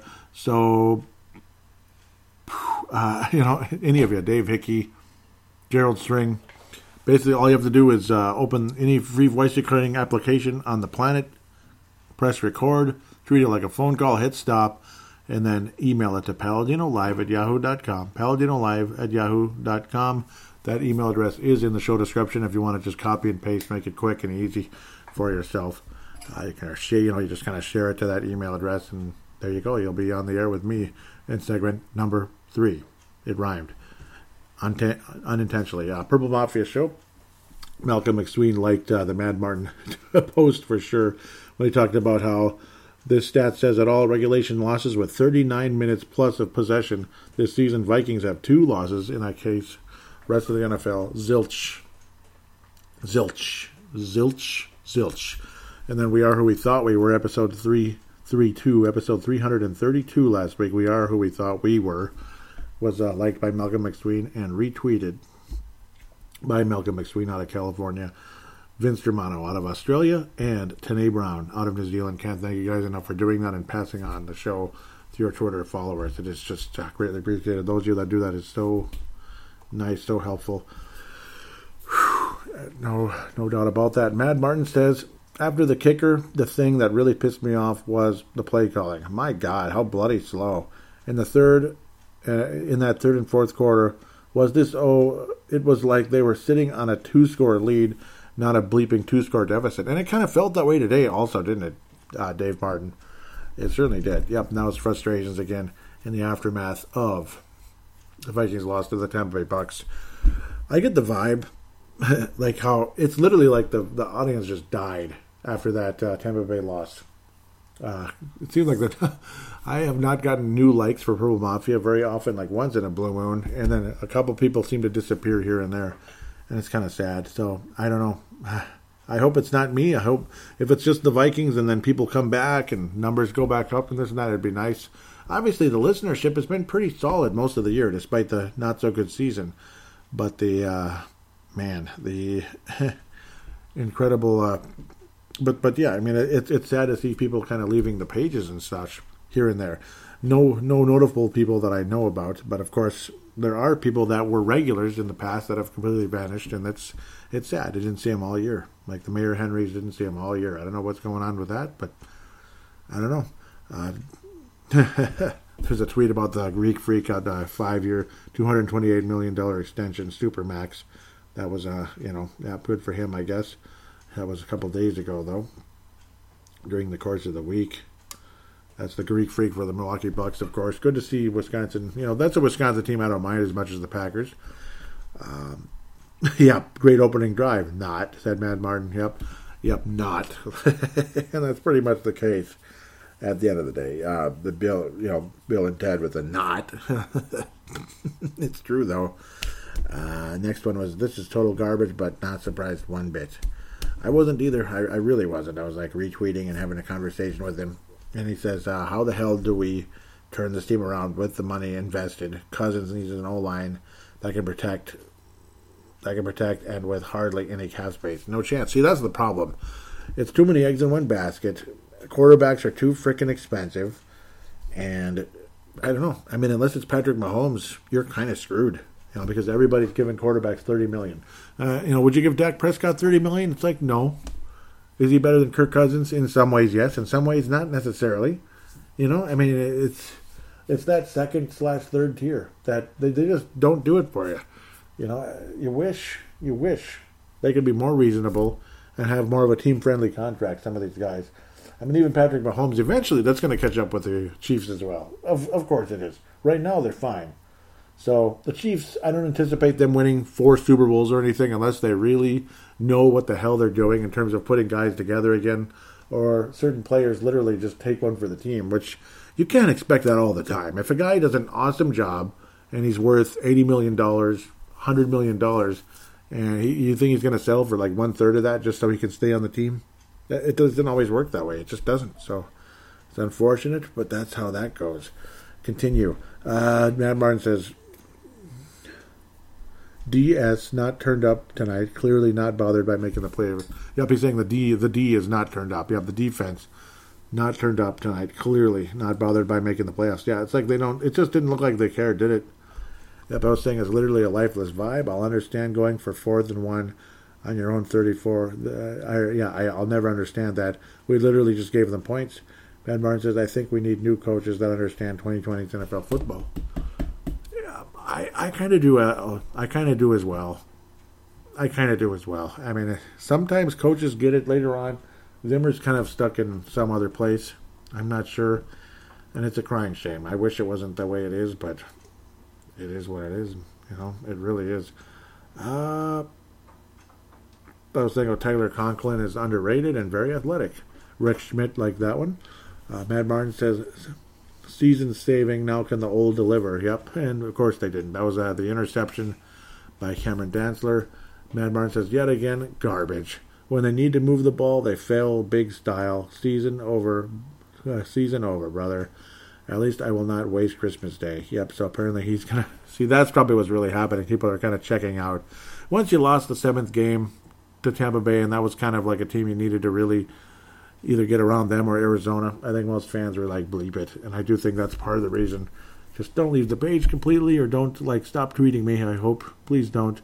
Matt says 60 seconds to save the season. Can they do it? And again, that was after that horrible drive, and then now, you know, we were able to keep the Chicago to a field goal. Lucky us. And of course, they didn't. Malcolm was liking that and hoping, and I was like, of course not. So irritating. And yeah, Matt didn't even respond at that point. He was probably just beyond words at that stage. Like, whatever, that was garbage. Or same old crap. So at Purple Mafia Show, at Purple Mafia Show, notifications popping in. That's kind of weird, and in places you wouldn't expect. Okay, let's continue. So, from the most recent episode on Facebook, facebook.com forward slash Purple Mafia Show, and boy, was it dead today for a while until some guys came to the rescue. Brett McCarthy, thank you, thank you, thank you. Not even Kurt Back was on there. It's kind of sad, you know. Not Mark Carlson. I think he was. Yeah, I think he pops in in the post game. Yep, he was saying how he wasn't able to really to watch much, and that's how it goes as well. I mean, it's and when the season is just not good, I can understand where the priority list would drop off. And of course, it's Christmas week and all that, and uh, a lot of times numbers are sucky for a little while during this time of year. For it's just how how, how it goes. You know, people are doing other things. You'd think they'd have more time and would listen to podcasts. Maybe they do. I, I don't know. And other times they really don't. They're actually even more busy, even though they're not working because uh, podcasts can save your job, uh, not uh, can save your day at work sometimes. I mean, let me tell you, even if it's just on your break, or if you're unable to listen while you're working, but uh, especially during like lawn service or something, it's so nice. Uh, or just working around the house. If uh, yep, you're not super busy doing this and that, getting prepared for you know Christmas, Thanksgiving, Hanukkah, whatever you celebrate, and all the above. So let's keep moving. I was saying, you know, episode 3032, blah, blah, blah. It's on all the different uh, applications. Gerald String. And yeah, this is where I messed up last week a little bit. He says, Well, I guess I thought the Tarkin Award would be a piece of cake, but yes, Cousins probably outplayed Brady, so I can't argue. My choice was Dalvin. Yep, yeah, I should have known. That's yep, and I apologize because it's not like Cousins was great last week, but he actually had a really good game. Uh, Dalvin was extremely good considering considering who he was going up against. The number one run defense in the league, he was awesome. To get over 100 yards against a team that averages 70 yards per game, period, you know, that would be like multiple running backs, maybe a quarterback scamper, this and that. And still, over 100 yards himself. Pretty good. Uh, you're saying his choice is Dalvin based on how many touches he had in the last few weeks. He was just grinding out there, and again, him being Dalvin Cook, twisting, turning, driving, just thought he was an animal to crank out 100 plus yards on that D line. And I think you're right. I think I blew it a little bit. I remember like I, I got like my throat tightened a little bit when I was saying that, and I was thinking I'm missing out something here. My brain's just stopping, and it did. I, you know, I, I, I don't know. I guess I just I really appreciated the way the, the way Cousins played, and uh, so I'll continue. I'm not saying he's more talented than AP. Again, him being Dalvin Cook, but his desire to win is greater, and a little less selfish than I thought AP was at times much less. And he's much more versatile than AP could ever hope to be. Cook's not afraid to catch passes. He laid out a great block on a pass play. He was my easy MVP, lol, but like your choice also. I was never in favor of that first big contract and not trying to be a Cousins apologist, but I'm not sure I could name 10 quarterbacks that I would rather have on our team right now. He seems to get it done. I would certainly draft a quarterback in the next draft, though, so we have a guy behind Cousins for a couple of years. If Garoppolo and Foles can make it to a Super Bowl, I'm fairly certain Cousins can also. Thanks for another great podcast for and for all the time and work you put in. Much appreciated. And thank you so much. Thank you so much, Gerald. P.S. I do love the title though. That was funny. Yep, we are who we thought we were. Yeah, yep. Yeah, I can see how Cousins is a top ten kind of guy. Yeah, he is when he really when he's really focused and he doesn't make weird mistakes at the beginning of second halves, which drives us all up the wall. Uh, and I do think Cook's versatility makes him somebody I would rather have than Adrian Peterson. I, I think he is. If he can stay healthy and consistent, he could be a Hall of Fame running back also. No question about it. And then he adds those other nuances that Adrian refused to. Absolutely refused to. Uh, something both of them do, which is really irritating, is fumble the ball. Extremely irritating. Though Adrian is literally a Hall of Fame fumbler. Like he's up there with Dave Krieg and Warren Moon and Daunte Culpepper. He's unbelievable. Hang on to the frickin' ball, Adrian Peterson. Uh, Garoppolo and Foles, yes. Uh, Garoppolo lost, unfortunately, but Foles absolutely annihilated everybody, and now he sucks. Garoppolo had a really strong couple of years, and now he kind of, you know, is off the off the face of the earth a little bit as well. There is one more comment floating around in here. I do believe Mark Carlson out of Iowa says perfect title. Yep, and I agree with that. It is pretty funny. Yep. Um, Gerald String was laughing at that one. If I do believe that was him, Gerald String doesn't have that sense of humor. Yes, he does. Gerald String's out of Nebraska, and he's a great dude. Obviously, very awesome guy. Randy Moss. Now this is Sports and Yahoo. Randy Moss calls himself the best receiver ever, ever says Jerry Rice uh, says, and says Jerry Rice is third or fourth. So I'm guessing this is another way I might have lost somebody this this week. I might have lost one or two of the people out there. Somebody that probably doesn't know me well, probably doesn't even listen to the show. They just ha- they just happen to be on the page because when I shared this uh, article, I wrote sometimes Moss just rubs me the wrong way. Every time I think he gets it, he says something like this, and it's not. It's the fact that he put Jerry Rice down to third or fourth. Hey, really, you know, really, like, and then saying oh Montana and all that. It's like it's overrating Jerry Rice. Not necessarily. Not necessarily. If Jerry Rice was was just kind of an okay receiver, he would have let he would have let uh, Joe Montana down at times. Both quarterback and receiver need each other. That's just the way it is. They need each other. Uh, Dan Marino didn't have good receivers. That's why he never won a championship. And I know there's kind of an argument. But here's the thing Dan Marino, you know why Dan Marino never had good receivers? I'll come back to the guy that was. this is the guy that might have left the page, actually. We'll come back to him in a moment. First, we'll go to Jesse Ball here. Jesse Ball, you know, yeah, and luckily I don't think he left. I hope you didn't leave, Jesse. Just Randy being Randy, and I get that too. I do. The current Vikings could use some of his attitude. Also, you don't get to the Hall of Fame thinking you're just average. Most Super Bowls do believe they're the best, and and that's fine. I don't disagree that Moss is one or two all time. That he's number one or number two. The most talented man to ever play wide receiver, Randy Moss the best ever overall wide receiver, it's it's kind of a toss up between him and Jerry Rice. It's not me saying Moss is an ass for saying he's the best ever. I think Moss is an ass for putting Jerry Rice to third or fourth. Come on, man. Jerry Rice is second at least. He's at least second, man. That's what I don't like is the put down. It's the put down that kind of pissed me off a little bit. You know, you don't have to think Jerry Rice is a spectacular player but the put down, I think, I, I just saw that. I thought that was kind of a put down. Like Rice is way below. Ah, I just imagine Moss kind of saying that. Gerald String says SMH, like shaking my head, except for Jerry Rice, has a few Super Bowl rings. Apparently, being a team player has no meaning for him. That has always been the standard for quarterbacks, but I uh, guess he just must be that special. Yeah, you know. And then uh, Heather Hagdorn, this may be the one that left the page. I don't know. I hope not she told Gerald String Dan Marino was one of I'm not gonna yeah was one of the greats. He never got a ring. Shut up, dude. I don't like shut up, dude. I don't like that kind of talk very much. That's not the nicest thing I've ever read, uh, unless somebody was being super disrespectful, which I don't think Gerald String was right there. So I don't know. Uh, maybe they left the page. I hope they didn't. I hope they didn't. I'd prefer more the merrier on the page, as long as we're respectful to each other. Dan Marino, here's the same reason. I think Dan Marino doesn't have a ring. The same reason Moss doesn't have a ring. They're both asses, quite frankly. They're both asses. Dan Marino was an ass. Anytime somebody dropped the ball, he would go off on the guy. Or, or they weren't exactly where he wanted them to be. And every time Marino threw an interception, he would literally go off on the guy. Now, I know Tom Brady can be an ass too, but he was just that much better than any of them. Of course, Marino was great, but nobody wanted to play with the guy because he was an ass. You know, Randy Moss, Randy Moss was, was a good teammate, but he was kind of a he's just kind of generally got an ass side to him, I guess. It's particularly with the media, he can just kind of he just kind of spouts off when it comes to the media. I, I never brought this up on the show because I thought you know it's not worth it because maybe I might say something I'll regret. I thought Moss made an ass of himself during his Hall of Fame induction. I did. You know, I appreciate what Randy Moss did for this franchise. I appreciate what he did changing the game in 98 was just so much freaking fun. It just sucked the way he won the league. See, in some ways, unfortunately, his dominance took some of the deep game away, which was kind of a bummer because that was so much fun to watch.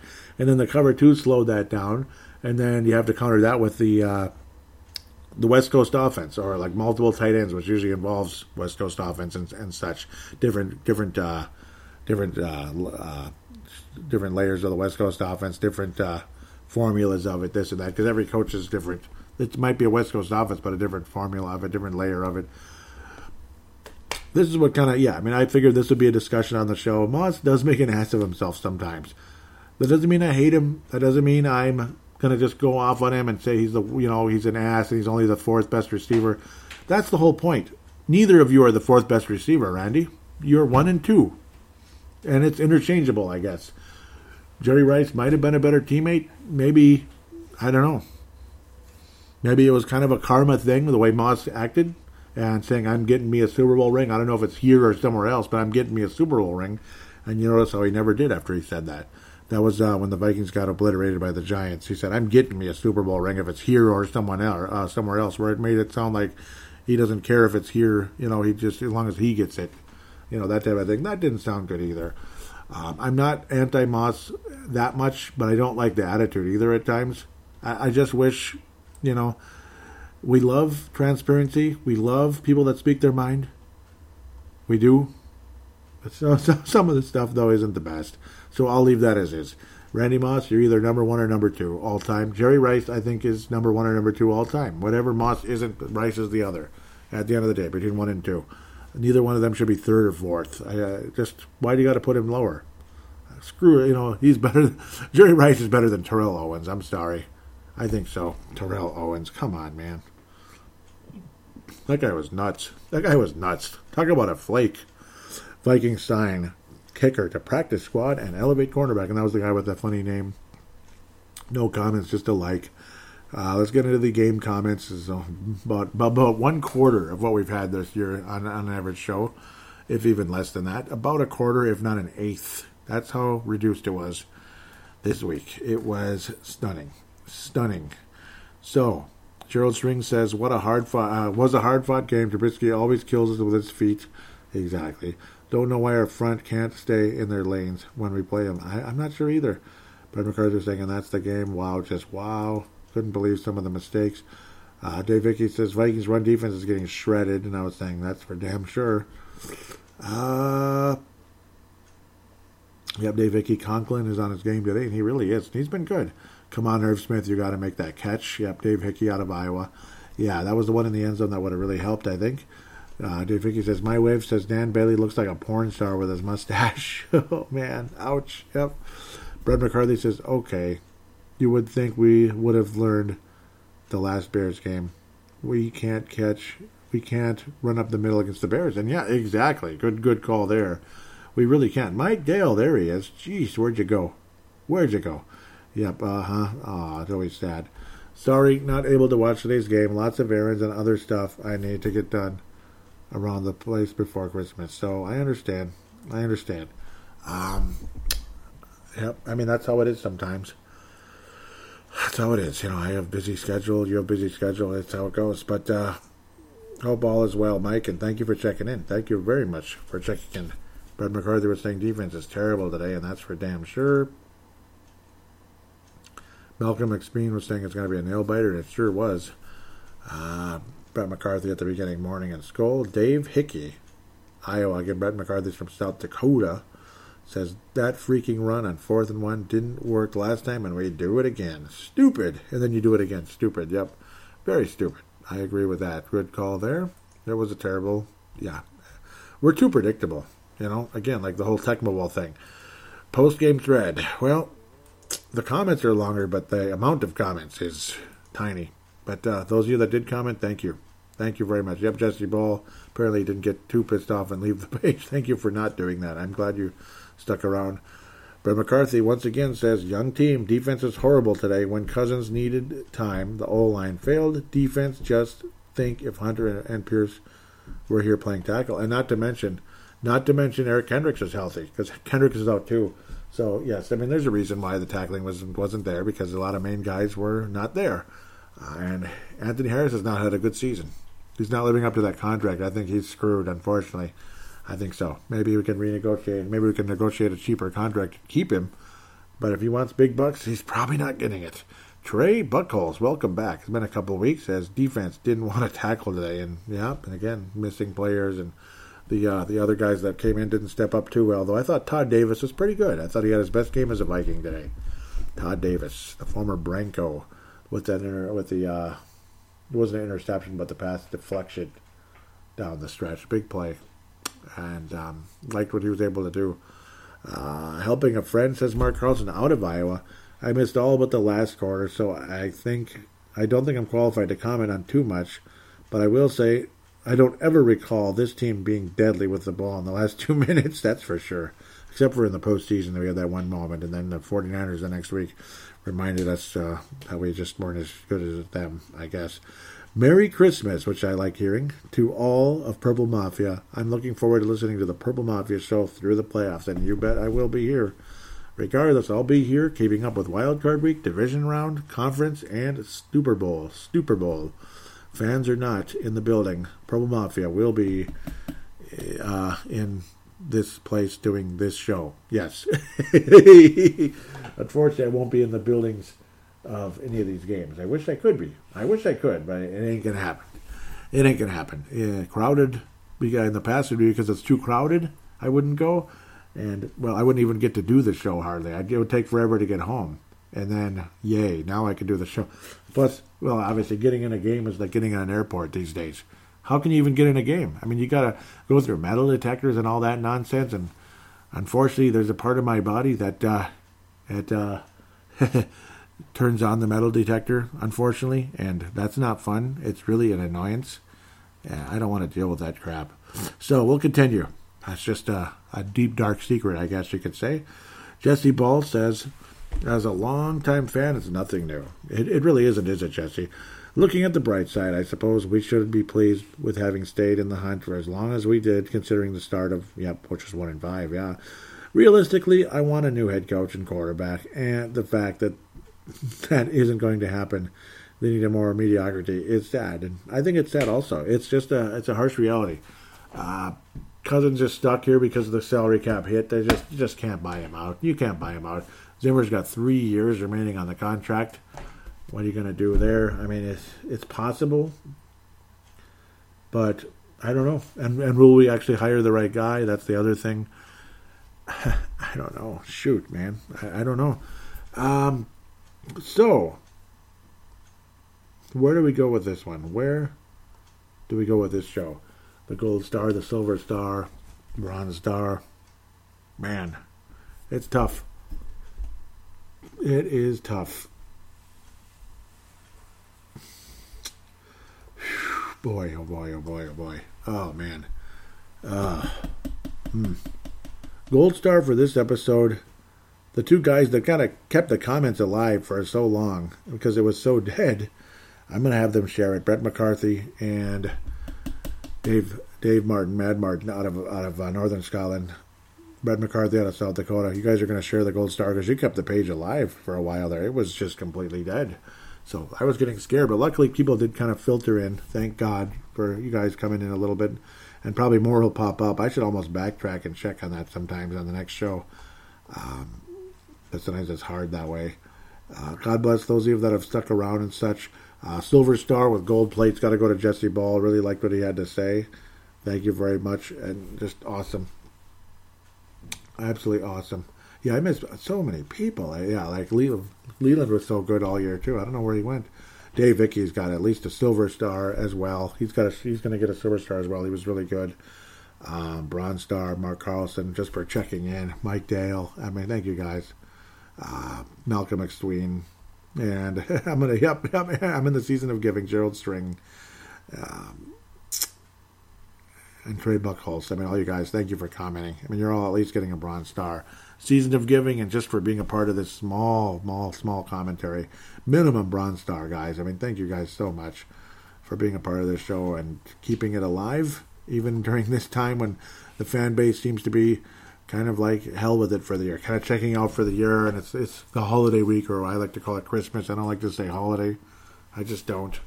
Just say the whole. Just say it. I guess that's just my point of view. Maybe I'm I'm not offended by it. I hope I'm not offending anybody by saying Merry Christmas. I would pray that's not the case, because I'll just tell you Happy Hanukkah as well if you want that. If you want Kwanzaa, I'll say Happy Kwanzaa also. You know, I'll just be you know fair and honest. Call the holiday as it is, not just the holiday. That's that's how I see it. Um, not trying to be disrespectful. That's for damn sure. With that said, again, well, Christmas is here, and well, the middle of my Christmas tree is still not lit up because even though I changed the fuse, and nothing happened. So I'm not sure what else to do with it. Stupid fake tree. I don't know. Maybe I'll get a real one next year and have real cords.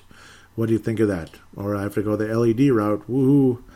I don't like the I don't like the look of LED lights, but they don't burn out really. They don't burn out. That's the thing. Where the old classic ones do, unfortunately, and weird stuff happens, and it's frustrating. It's too bad because the classic ones look better, but they have issues. They burn out on you, and they funny things go wrong, and and I don't know. It's like a big guessing game now. Maybe one light bulb went out, and it's causing all this because changing the fuse didn't do anything. Fuses didn't do anything. I mean, talking about fuses are about as wide as uh, are about as long as two millimeters, maybe three. Okay, maybe it's not that small. It's about five. Uh, it's about five or six millimeters long, maybe five. I think it's really tiny, tiny, tiny little thing. Eight at the absolute max millimeter long. As for width, it's about two, two. Yep, it's unbelievably tiny. Um, that's how small the fuses are for these Christmas lights freaking crazy, man. It's like medical assembly, basically. But even you know, it's like the the heart stents. That's how tiny those can be. Absolutely insane. So looks like no white Christmas here. Maybe you got it in Iowa. Maybe you got some snow there. Maybe we'll get some miraculous snow here at the last second. It's there was a a veil of gray clouds. You know, just that gray sky that usually brings snow, but the forecast isn't saying it. So that gray kind of came in in the afternoon when I was hanging out after the game for a couple minutes, uh, kind of knocking the little puck around the uh, ice rink just for fun, even without without skates on, because yeah, I can't skate really. I just wanted to knock a puck around, and they didn't have any nets up.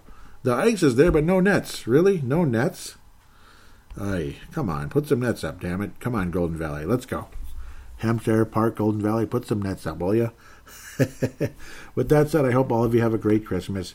And of course, we'll be back on Christmas Day to watch the Minnesota Vikings probably not beat the Saints, but maybe they will.